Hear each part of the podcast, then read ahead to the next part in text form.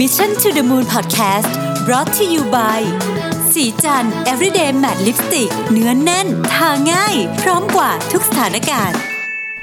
สวัสดีครับ ยินดีต้อนรับเข้าสู่ Mission to the Moon Podcast นะครับ คุณอยู่กับโรบิทานุสาหะครับ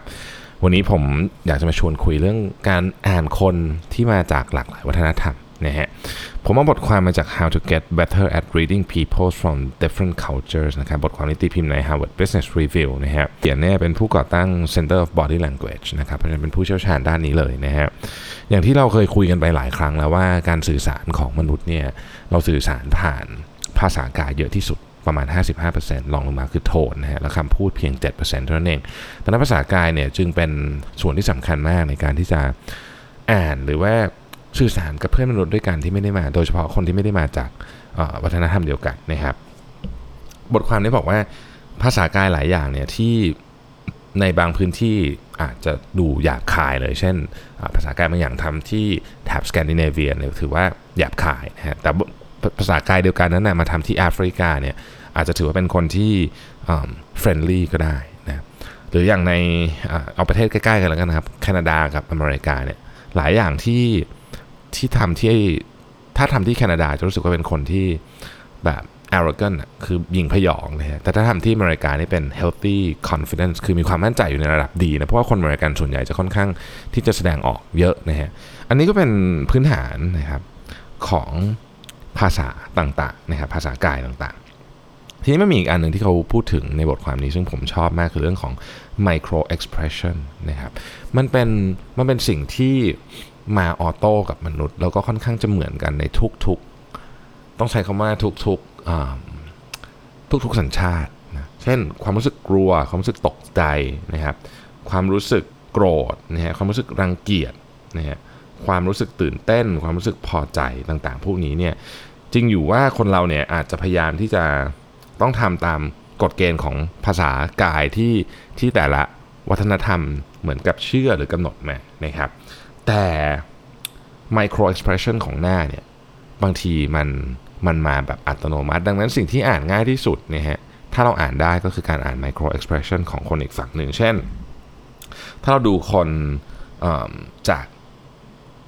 ฟิลิปปินส์นะครับการแสดงออกถึงอารมณ์ในในประเทศฟิลิปปินส์เนี่ยทั้งด้านบวกและด้านลบเนี่ยถือว่าเป็นสิ่งที่ทำได้นะครับแล้วก็ถือว่าเป็นคนที่เหมือนกับว่ามีความเปิดเผยนะฮะ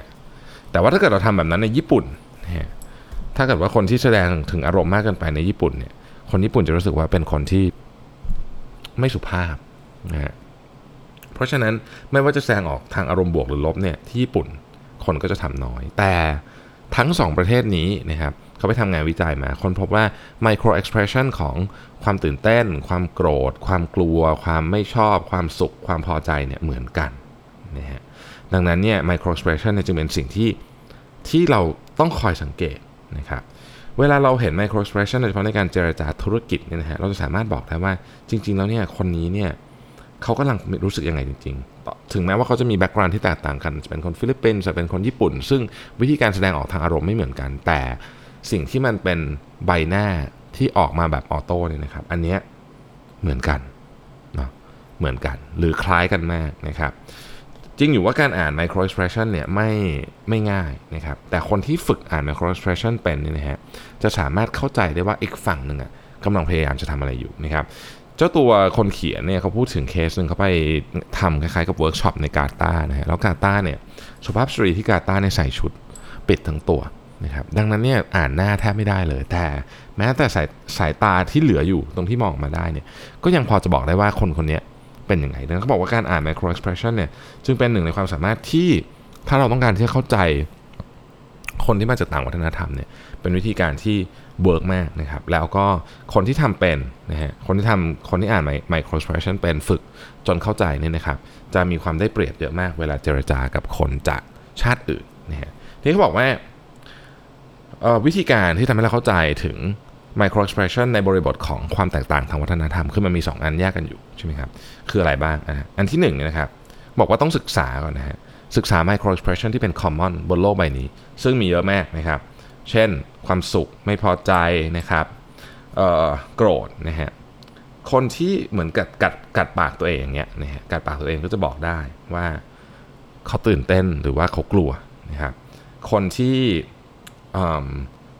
เบิ่งตาขึ้นมานิดหนึ่งนะฮะเราก็จะพอบอกได้คือมันจะมีรูปอยู่เขาบอกว่า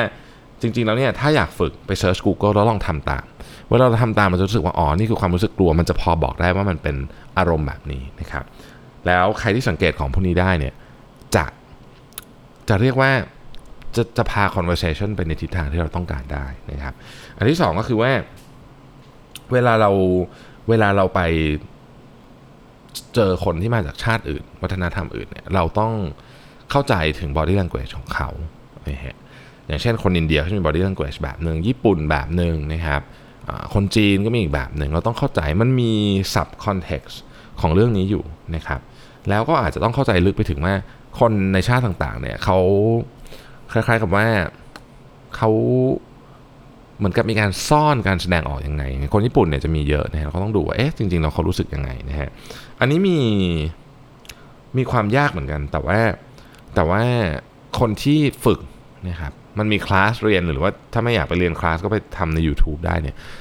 จะได้เปรียบจริงเวลาเจรจางานนะครับ เพราะว่ามันเวลาเจรจาเจรจางานกับคนต่างชาติเนี่ยมันใช้เวลาแป๊บเดียวอะแต่ถ้าเกิดเราสามารถวิเคราะห์ได้เนี่ยมันจะทำให้เราได้เปรียบในสถานการณ์การเจรจามากนะครับ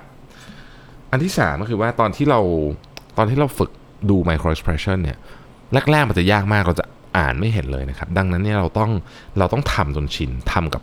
อาจจะต้องทำกับคนอื่น รอบๆข้างเราตลอดเวลาเพื่อให้เรารู้สึกว่าเออเราเราสังเกตเรื่องพวกนี้จริงๆคนที่ไม่สังเกตในนี้เขียนไว้เลยว่าคนส่วนใหญ่ไม่สังเกตเรื่องนี้ ก็จะไม่เคยเห็นคือจะเอาสิ่งที่เขาพูดอะเป็นความรู้สึกเป็น information เท่านั้นแต่จริงๆแล้วเนี่ย micro expression เนี่ยให้ information เยอะกว่าคำพูดเยอะแม่นะครับอันที่สี่นะครับอันที่สี่เนี่ยเขาบอกว่าให้ฟังความรู้สึกตัวเองด้วยว่าตอนเนี้ย คนฝั่งตรงข้ามของเราเนี่ยจากหน้าแบบนี้เราแปลความว่าอะไรเพราะจริงๆเนี่ยมนุษย์เราเนี่ยถูกติดอาวุธเรื่องนี้อยู่แล้วนะฮะมันทำให้เรารอดมาจนถึงทุกวันนี้ เพราะว่าเราสามารถสังเกตได้ว่าอีกคนหนึ่งเขาจจะเริ่มโมโหแล้ว แต่เขายังไม่พูดออกมาเท่านั้นเองมันไม่ใช่มีเฉพาะในยุคนี้แต่มันมีมานานแล้วนะครับ ดังนั้นเนี่ยการสังเกตเรื่องนี้เนี่ยจึงจึงต้องต้องทำกับกับเรียกว่าเป็นเป็นทำทุกวัน แล้วเราถึงจะเริ่มเห็นความแตกต่างได้นะครับ ทั้งหมดนี้นะฮะทั้งหมดนี้บอกว่าคนที่เข้าใจเรื่องของ micro expression เนี่ยจะได้เปรียบจริงๆนะมันเป็นมันเป็นมันเป็นของที่คุ้มค่ากับการลงทุนที่จะเรียนมากเพราะว่ามันทำให้เราสามารถเลือกออปชันที่จะพูดต่อได้ เวลาเราเจรจาผมผมยกตัวอย่างสมมติเราบินไปเจรจากับคนเกาหลีอย่างเงี้ยนะฮะการเจรจาในช่วงเวลาสั้นๆหนึ่งสองชั่วโมงเนี่ยมันตัดสินงานที่เราทำกันอีกเป็นปี เพราะเราไม่ได้เจอคนพวกนี้บ่อยเนี่ยเราเจอกันอย่างมากก็ปีละครั้งสองครั้ง เขาจะให้ราคาเราดีไหมเขาจะให้ condition เราดีไหมมันขึ้นอยู่กับการเจรจาและ option ที่เราคุยกันวันนั้น ความรู้สึกต่างๆ ที่เกิดขึ้นบนโต๊ะประชุม ถ้าเราเตรียมตัวไปพร้อมกว่านะครับเราก็มีโอกาสที่ได้ดีลดีกว่า แล้วก็ดีลพวกนี้เนี่ยเราพูดเวลามันเวลามันเงินมันประหยัดกันทีหนึ่งเป็นหลักหลายล้านเป็นหลายสิบล้านเนี่ยเพราะฉะนั้นมันจะมีศารที่คุ้มค่ามากที่น่าไปศึกษานะครับลองไปเซิร์ช Center for Body Language นะครับได้นะฮะแล้วเขาก็มีคนเขียนเนี่ยเขาเป็นนักเขียนด้วยนะครับเขาชื่อ Cassia K A S I A แล้วก็นามสกุล W E C O W S K I นะครับมีหนังสือสีเล่มที่เกี่ยวกับ body language เผื่อใครสนใจลองไปอ่านเพิ่มเติมได้ ผมเชื่อว่าเรื่องนี้เป็น soft skill ขั้นสูงเลยนะ ที่คนที่ทำได้เนี่ยจะได้เปรียบมากๆนะครับ ขอบคุณที่ติดตาม Mission to the Moon Podcast นะครับ สวัสดีครับ สัสิ เพราะความสดใสมีได้ทุก